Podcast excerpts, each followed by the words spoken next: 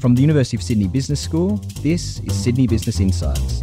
And this is Corona Business Insights. I'm Sandra Peter. And I'm Kai Riemer. And with everything that's happening out there, it's difficult to understand what COVID 19 will mean for the business world.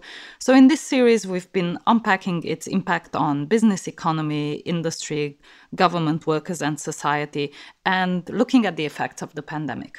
And this podcast is, of course, part of a larger initiative by the University of Sydney Business School our COVID Business Impact Dashboard is a living initiative which we constantly update with insights and resources from our academics, from industry experts, Nobel Prize winners, movers and shakers. And you can find all of these resources online at sbi.sydney.edu.au slash coronavirus.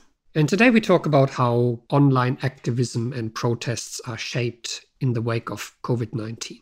The nature of protests and how we respond to them has shifted quite dramatically since the beginning of this pandemic. On the one hand, we've seen climate activism slowly becoming less and less visible with public protests and mass gatherings not taking place anymore as people were not allowed to congregate, and these forms of activism really disappearing altogether. We've also seen the rise of protests in the aftermath of George Floyd's killing and with the rise of the Black Lives Matter movement. And we've seen this happening both online and quite visibly with protests around the world in the streets. And we've also seen now, in the midst of the pandemic, new forms of protest arising on TikTok, on Facebook, on Instagram, including some by the most unlikely groups of people. And we're, of course, talking about the impact that fans of K pop music have had in the context of the Black Lives Matter protest. So, on the one hand, and we've talked about this on the future this week briefly, traditional movements such as the climate response movement have found it hard to uphold their momentum.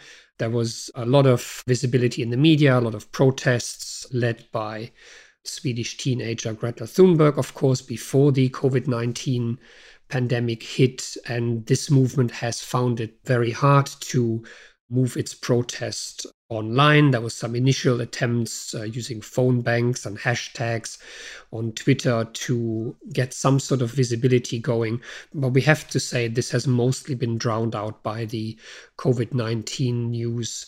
Unlike the Black Lives Matter movement, which has had much more success online to make itself heard, and which have most recently been amplified by some of the tactics of the K pop movement. So, in case you're not familiar, we're talking here about fans of South Korea's pop music scene, aka K pop. And K pop fans are not just South Koreans, they're around the globe.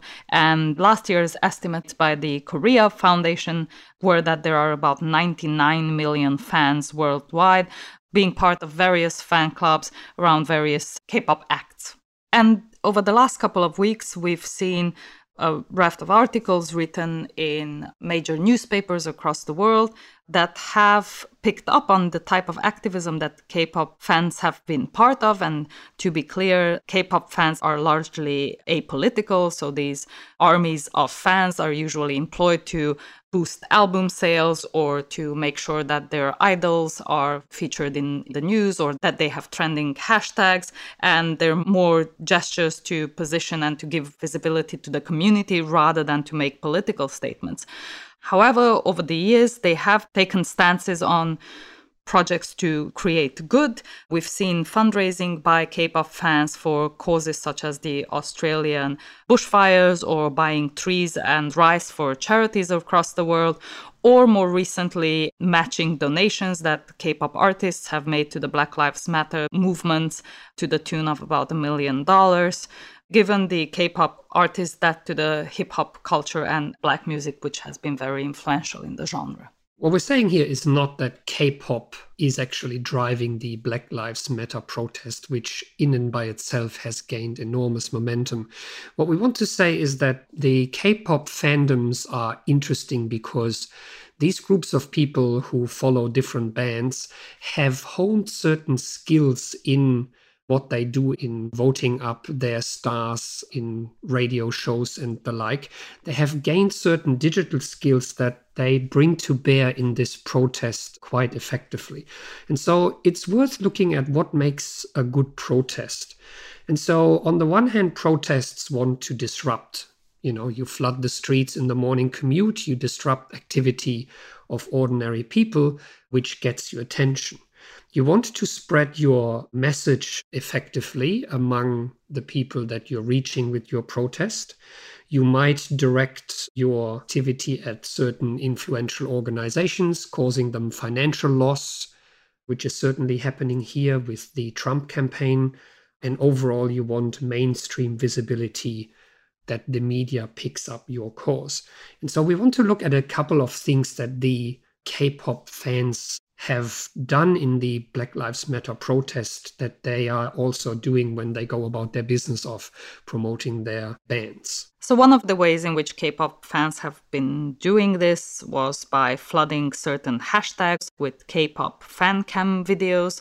These are close ups that they film during a live performance of a K pop idol, which they then tweet or put up on Instagram or on TikTok or on dedicated platforms to drown out hashtags that white supremacists use. Or they use these fan cam videos to flood a Dallas Police Department app that existed basically for people to upload tips for law enforcement that was then later used during the Black Lives Matter to submit videos of protesters that had to be taken offline because it couldn't cope with the amount of videos that K pop fans were posting. And these are, of course, disruptive measures that are used by a myriad of K pop fans to take down or render useless certain measures that they see antithetical to the Black Lives Matter movement. Other more sophisticated methods have involved, for instance, weaponizing Disney's very heavy handed copyright policing, where Disney is known to go after anyone who uses their content in video clips or mashups on the internet. So, what they would do is put the soundtrack or put background music to clips of alt right commentators, which would then be taken down by Disney for violating their terms and conditions. And this is an interesting measure that can also be used in street protests where people would go and disrupt with Disney music reporters of alt right media outlets who might be filming the protests and render those recordings useless because Disney's algorithms would later detect that there was music in the background and demand for these videos to be taken down. Online activism has also employed other tactics, such as rickrolling for justice, not just to disrupt things, but to spread the message that, in this case, K pop fans wanted to get through. In case you're not familiar, this refers to Rick Astley's Never Gonna Give You Up music video, which has been used as a prank on the internet for years now, where you click on a link and then you end up listening to Never Gonna Give You Up. Well, in this case, protesters would use clickbait pertaining to celebrity gossip, for instance, to actually convey important messages about the protest. But then rather than reading about Beyonce's new boyfriend, you would then read through serious messaging around Black Lives Matter. So basically, ways to get your message in front of people who are not suspecting it.